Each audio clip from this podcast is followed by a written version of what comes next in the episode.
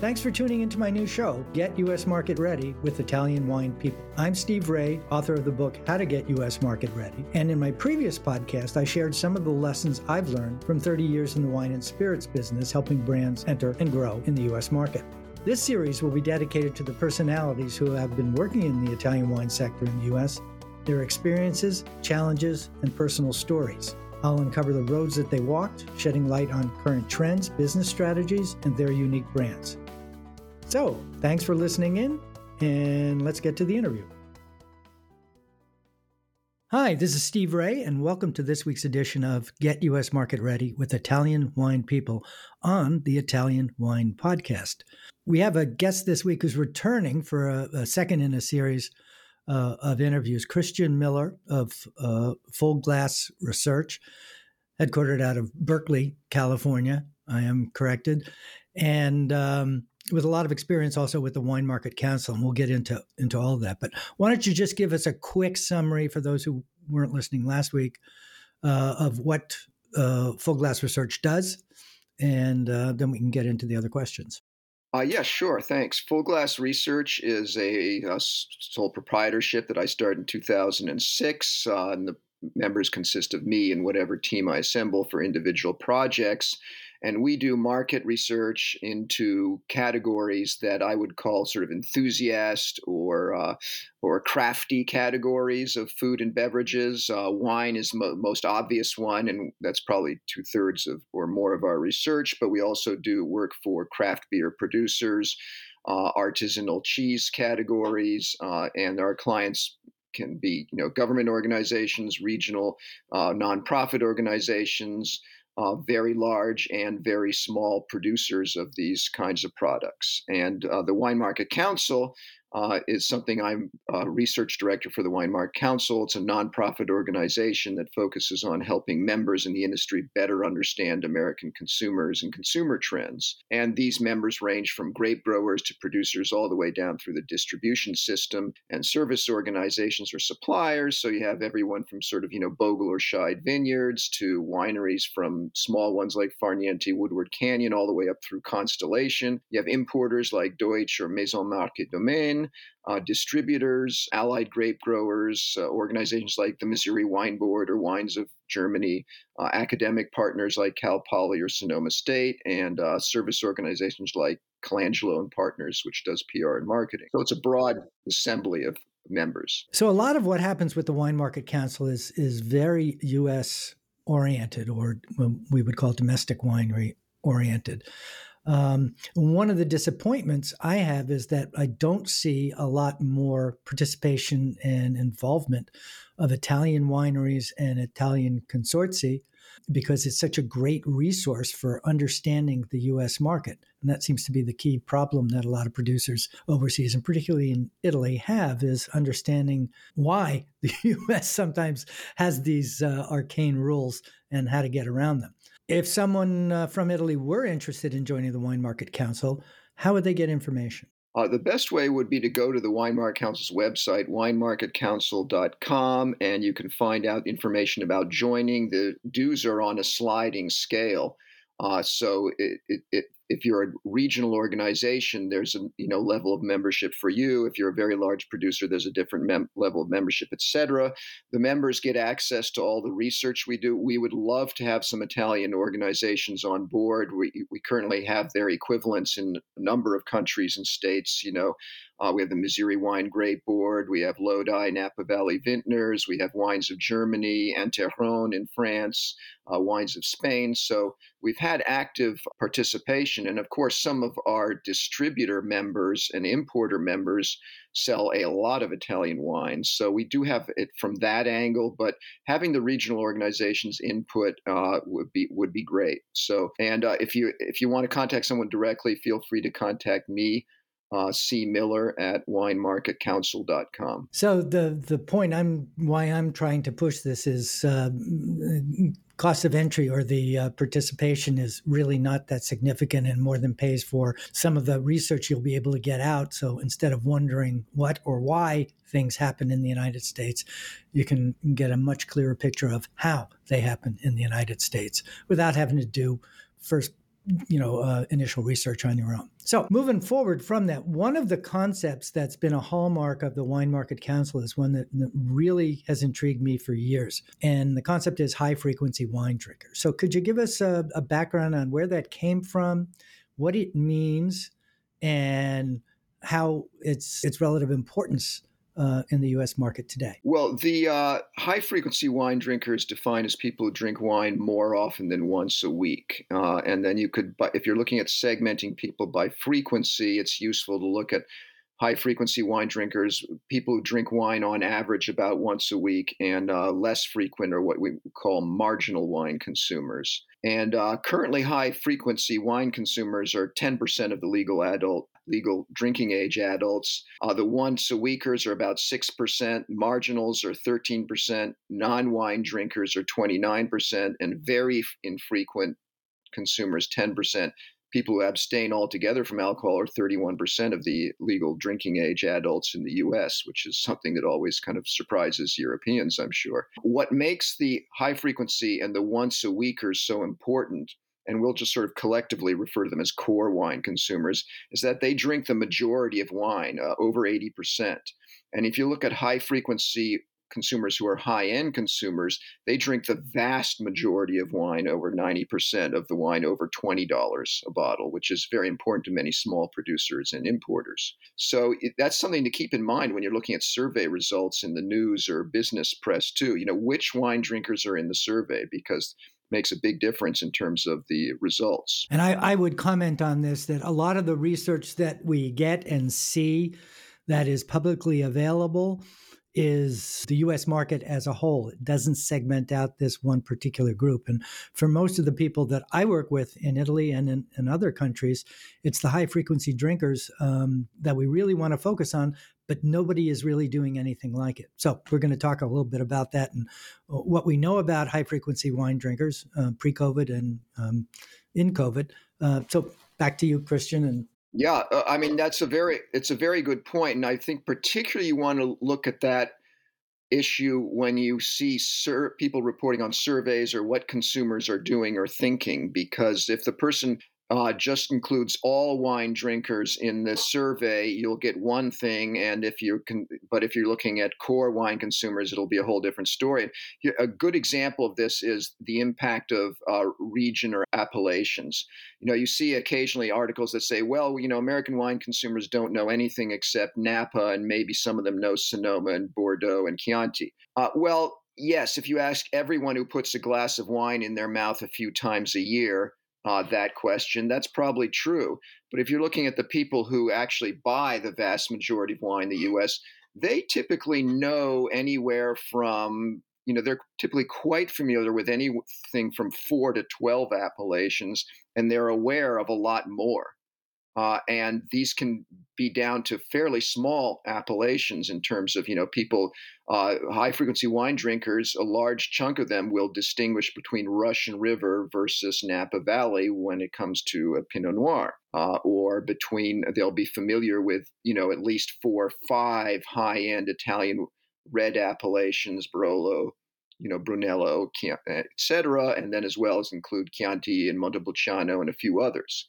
And these will make a difference. You know, which region, we've done test controlled tests of this, and which region appears on the front label is going to shift the price perception uh, and the purchase interest of anywhere from 5 to 25% of the core wine consumers, you know, encountering that label in the store. Like, elaborate on that. So it will shift them. Um, can you be more specific without? Well, for example, uh, we did a controlled test of appellations a while back for Sonoma County when they were looking at uh, whether to go ahead with conjunctive labeling or not. And uh, what we found was that for appellations that are known for certain things like Russian River for Pinot Noir, for example, Alexander Valley for Cabernet, from about 5 to 15% of the core wine consumers that saw the more famous appellation versus another one or a generic Sonoma County alone on the label uh, found increased their price perception of the wine, what they thought the likely price of the wine would be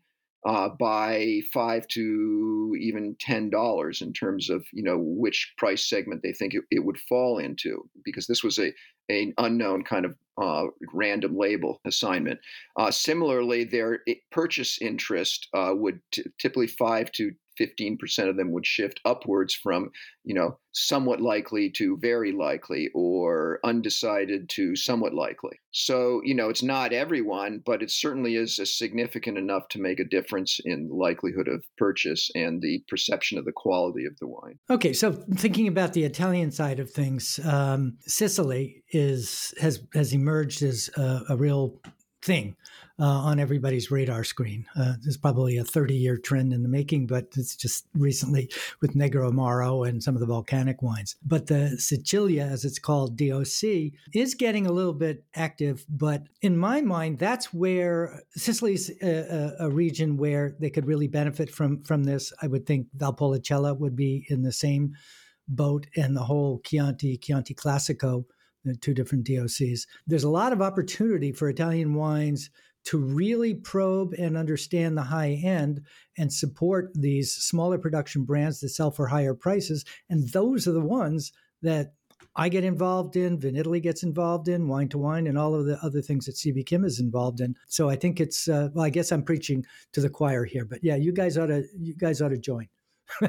so yeah and, and there's a lot to be learned about that you know if you're if you're marketing wines of sicily for example you know what are the key sort of two or three things that could be distilled down to just a few statements or phrases uh, that really distinguish that make Sicily different and you know worthy of purchasing or trying. Uh, and, and, a little bit tricky because you've got several layers, I perceive, in Sicilian wines, uh, you know, appellations, um, or rather appeal, I should say. Uh, you've got sort of this whole Mount Etna kind of volcanic soil, higher end artisanal, you know, quasi natural group, very hot among the, you know, sommeliers and kind of wine geek community probably practically unknown to the vast majority of wine consumers and even the majority of core wine or high frequency wine consumers. Then you've got these, you know, sort of Sicilian varietals that are showing up, you know, anywhere from eight to fifteen dollars, very high value for the money wines and that's uh, sort of a little bit easier to comprehend. Um, although Nero d'Avola and some of the varieties are not that familiar, I don't see that as a you know people are much more willing to try new wines now than they used to be. So uh, I don't see that as a major hurdle. I would suspect I have not done any specific research on Sicily. I would suspect Sicily's image is quite closely tied to the Italian wine image in general, which is very positive actually. Uh, you know, maybe it's even sort of a distilled version of Italian stereotypes. I don't know, but you know, Ital- Italy is like one of the default categories for wine choices. It's not may not be the first choice for everyone, but everyone likes some Italian wines, and it's got a very strong association with a food culture, which is very important. There, countries like Australia, which produce perfectly good wine, and the people who try them like the wines fine, but they kind of struggle because they don't really have an associated food higher end consumption kind of culture the way France, Spain, even California to some extent does. And Italian Italy, of course, has this in spades. That's a good segue to the next question, one that you and I were we, we touched on uh, in our earlier interview, but I wanted to explore a little bit more because it's it's not not a pet project of mine. I think it's critically important, and that is the importance of back labels and um, what copy goes on a bottle, front and back label, and what consumers want to know. I think my personal feeling from the analysis I've done in some presentations is generally wineries do a pretty poor job of leveraging the potential power of the back label. Can you comment on that and base that on some of the research that you've done? Yeah, I'm 100% on board with uh, back, you know, the usefulness of back labels. And um, for, for starters, you know, people are obviously the front label is very powerful. It's some people's basically most wineries' only form of advertising in a sense, you know, and it's if you're in off-premise distribution, you really need to consider your front labels carefully, test them if possible on real consumers, and so on. Uh, but the back label has kind of a unique role in that it helps people decide if they get to the point of picking up the bottle, which is, of course, the first battle. That's the front label's role. But uh, it helps them decide if they turn it around and have some interesting information. And the back label, in my opinion, functions as a reinforcer of, uh, of the brand connection to the consumer because you take that bottle home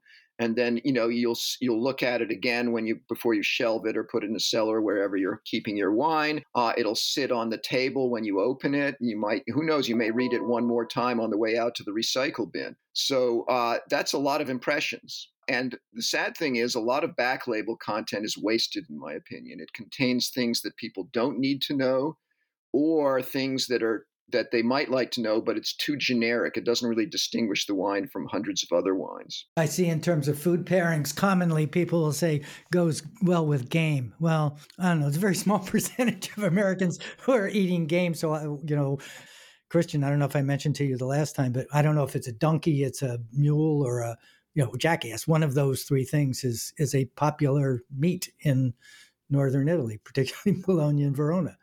I haven't tried it, but there it is. Anyway, getting back. I, I can't say I recall Jackass Week at the local Sizzler, but. uh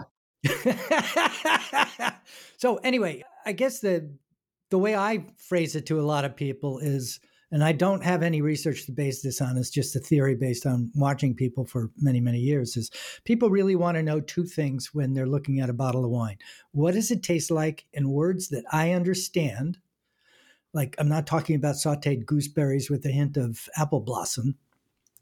Um, and secondly, is it going to go with what I'm having for dinner tonight? And generally, as I said, we're not having venison, but you know, will it go with this chicken dish or that, so forth? So you need to explain it in a way that gives them uh, direction, but also freedom uh, to try different pairings. But what do you think? Well, you're you're not wrong on this, and uh, we've got the some research to back that up. On the at the Wine Market Council in 2020, we did an extensive study of what you might call wine communications and information. What do consumers how do they look for information and what do they actually want in terms of information to make a decision on buying a wine? This is mission critical stuff right it is yeah and the most the most basic desired information is indeed flavor what does the wine taste like? Especially dryness versus sweetness. And people forget this all the time. I can't tell you, you know, well, I don't have to tell you all the various rosés, blush wines, Rieslings, Chenin Blancs, et cetera, et cetera, wines that often have a variety of levels of sweetness that don't give you any clue on the label as to how sweet or dry it is. And I think people in the wine industry need to also bear in mind when the consumer thinks sweet, they're talking very sweet. A wine that is sort of, you know, 1% RS to them is not a sweet wine. They might think of it as sort of off dry or slight sweet or something like that, but it's that's not sweet wine is port or Sauterne. So that is like one thing. The scale is kind of different, but people can understand scales. I mean, we worked with the International Riesling Foundation to help them develop their scale talk about that because I was gonna I was gonna use that as an example. I didn't realize you guys were involved in that. That's really great. Oh yeah, that was a while back. I love it. I why more people don't use it, not just for Riesling, but for things like Chenin Blanc and rosés and so on. I don't know, but essentially what what we did it was twofold one was track was basically assessing okay what levels of you know of sugar are perceived as sweet and, and what kind of acid adjustment should they recommend because of course a very high acid wine uh, that is somewhat sweet will appear to many people drier. That was kind of the technical side. Our side was the consumer side. And essentially, what we did was come up with a whole list of possible descriptions of like, you know, dessert, sweet, very sweet, semi sweet, off dry, et cetera, et cetera. We tested all those words and we selected out the four or five that consistently ranked in a orderly fashion from the driest to the sweetest with very low standard deviation. So we could be confident that you know if you said those are the right words. Yeah. dry versus you know semi sweet or whatever the case may be uh, those would be distinguishable and obvious to a large number of people. And it's like a four point five point scale and you put it on the back of the wine and it tells the people that information. Uh, so yeah, and answers that third question about sweet or dry. And I think the other factor that comes in here is I find American wines, particularly California wines in the 10 to $15 range, tend to be sweeter than the dry wines produced, maybe even from the same varietals from other countries. I think it's a stylistic thing. It, it could well be. And I'd also add, of course, you know, the, the, the warmer it gets and the riper the grape gets, the more and the lower the acid, you know, the more sweet it kind of appears. But I do want to go on to like the next piece of flavor that people really want to know is body or intensity. Uh, you know, is it a full bodied, rich, intense kind of wine, or is it a light, you know, lighter, uh, you know, is it uh, less full bodied? Is it light? Uh, is it uh, easier to drink? Uh, you know, things like that. That kind of it's a trickier scale to talk about, but it is the next most frequently requested in our survey type of information. After that, everyone wants to know what it tastes like, but then you're into some really tricky stuff. Like you say, you know, gooseberries, if you've never had a gooseberry, gooseberries means nothing to you, even if literally, you know, the same molecule, volatile molecule that's in gooseberries causes the same, is in certain grapes. You know, pyrazines are you can counter in variety of fruits and vegetables. So they do literally taste like that. But if the person hasn't tasted or isn't familiar with that particular fruit, it's not going to do them uh, much good at all. Um, so I admit that part is tricky, but if you can pull it off in a way that is kind of easily conveys, you know, it's a full bodied, you know, intense, dry red with I don't know, you know, that's uh, that is uh, with a d- jammy character or something like that. You know, something that people, a lot of people can relate to. Um, after that, the wine, the next piece of information is where the wine is from and or the variety is critical, but that's often front label stuff. And after that, it's really a jumble of, you know, what are appropriate occasions, what are food pairings, what info about the brand or winery or winemakers, how it is made. Now, stuff very few people care about except high frequency, high involvement wine people, wine geeks, so to speak. Um, how it was grown in terms of the vineyard details, the soil, the weather, nutritional information, uh, details of the barrel aging, like length, type of barrel, etc., pH or acidity levels, for God's sake. Very few people need to know that stuff or even care about it. There's a, a, big divide between the people who want that information and they can find it in other places than on the bottle. So don't don't waste that incredibly important real estate on stuff that only is important to a very small number of people. I say exactly. Now, there is one role exception to that, and I would say there's a role for it if your winery has a certain position if it's really mainly communicating to wine aficionados and it has a kind of no nonsense, you know, you know, technical kind of expertise positioning, that can work not because anyone cares whether the pH was 3.2 or 3.5 in the grapes, but because it's it's positioning the winery as a certain kind of winery with certain kind of customers who think of themselves as very sophisticated and knowledgeable. Uh, the people a brand that pulls this off brilliantly is Ridge. That label has barely changed over many many years. It is co- pretty technical. It is very straightforward and clear. There's no puffery or anything like that.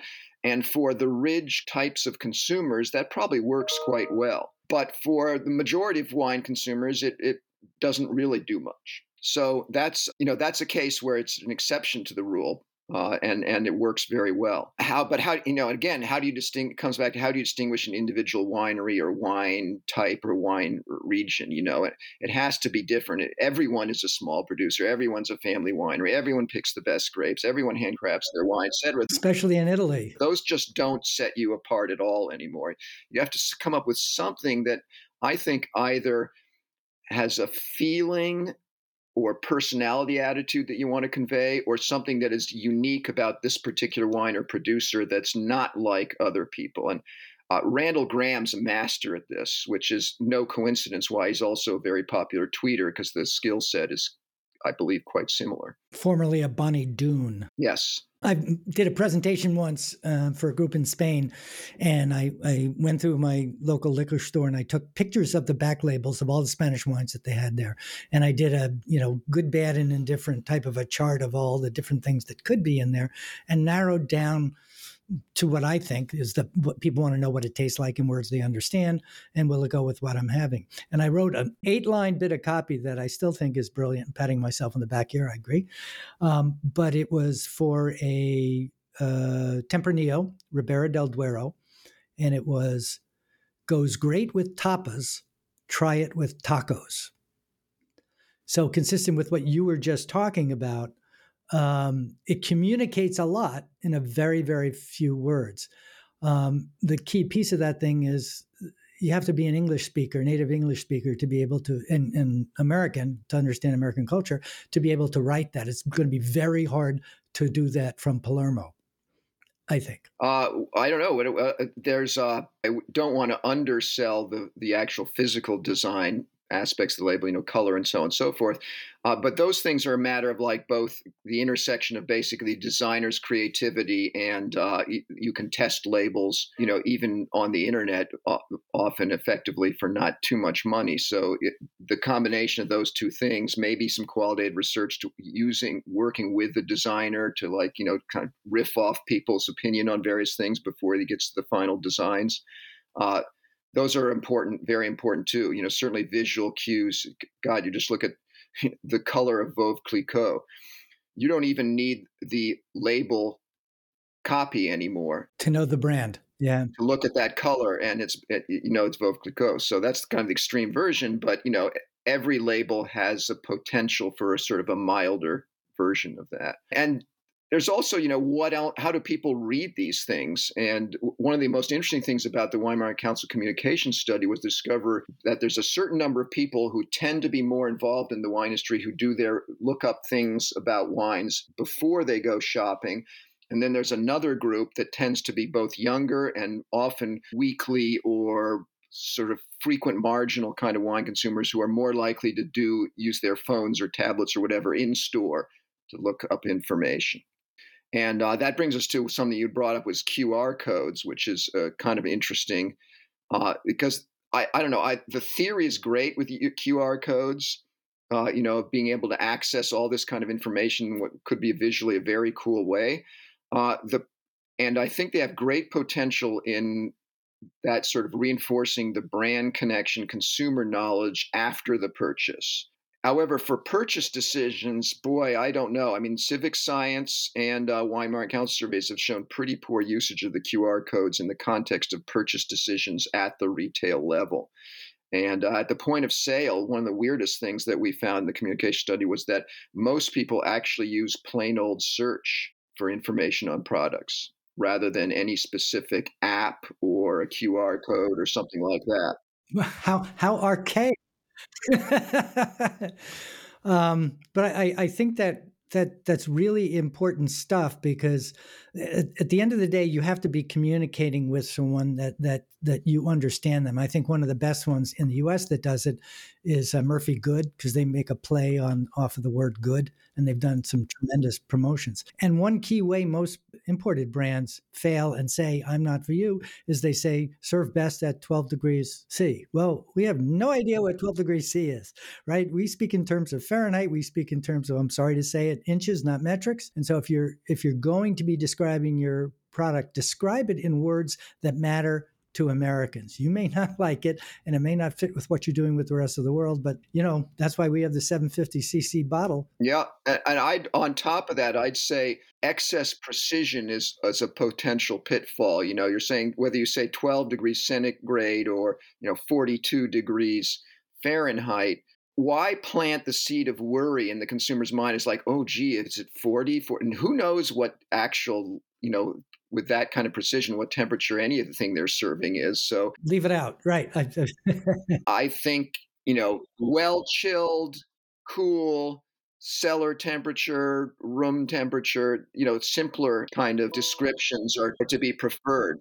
And it's the same thing applies to what you were talking about with food pairings. You know, you make the food pairing too precise and all you're doing is raising the notion that, like, well, what if I don't? And and this is what makes me kind of nervous about food pairings in general. The science behind it is really shaky.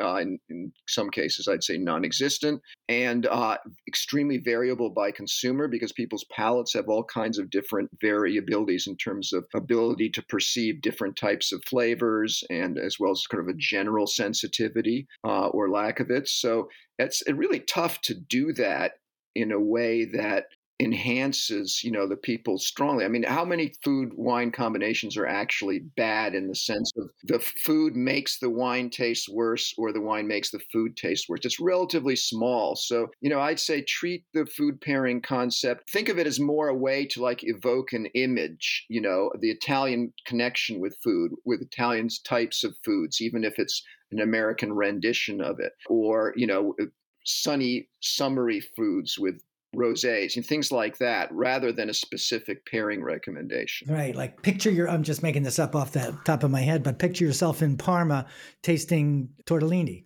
which that's the area that they're from. That that kind of captures the image, a little bit of the imagery of uh, of Italy, and and and the whole. I, I, think the the concept of imported wines, part of it is you want to transport. You can't bring them to the, the winery, but you can bring the winery to them. How do you transport their minds to feeling that they're making this journey to this special?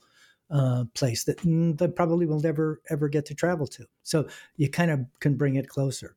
A lot of different ways to um, skin this cat, but I think the important thing that we've talked about here is uh, usually back labels are given short shrift, and it sounds like it's both your and my opinion that it is one of the more powerful tools that you have to reinforce a decision or to help somebody make a decision between the 90 point wine to the left and the 91 point wine to the right.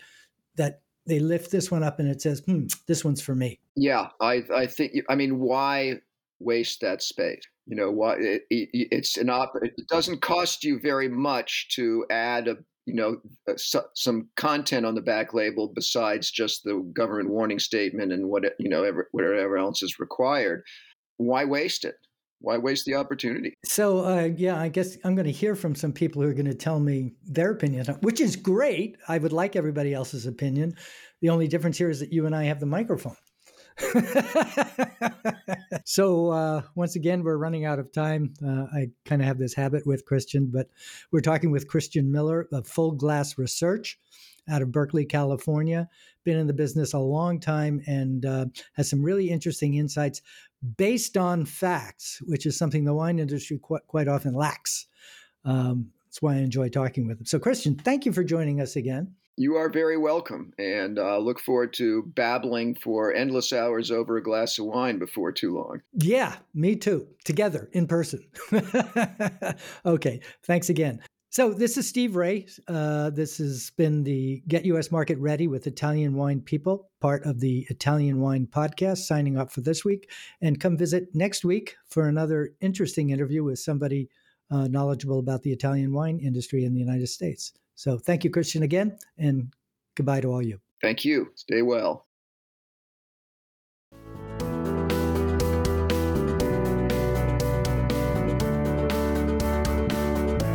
This is Steve Raye. Thanks again for listening on behalf of the Italian Wine Podcast.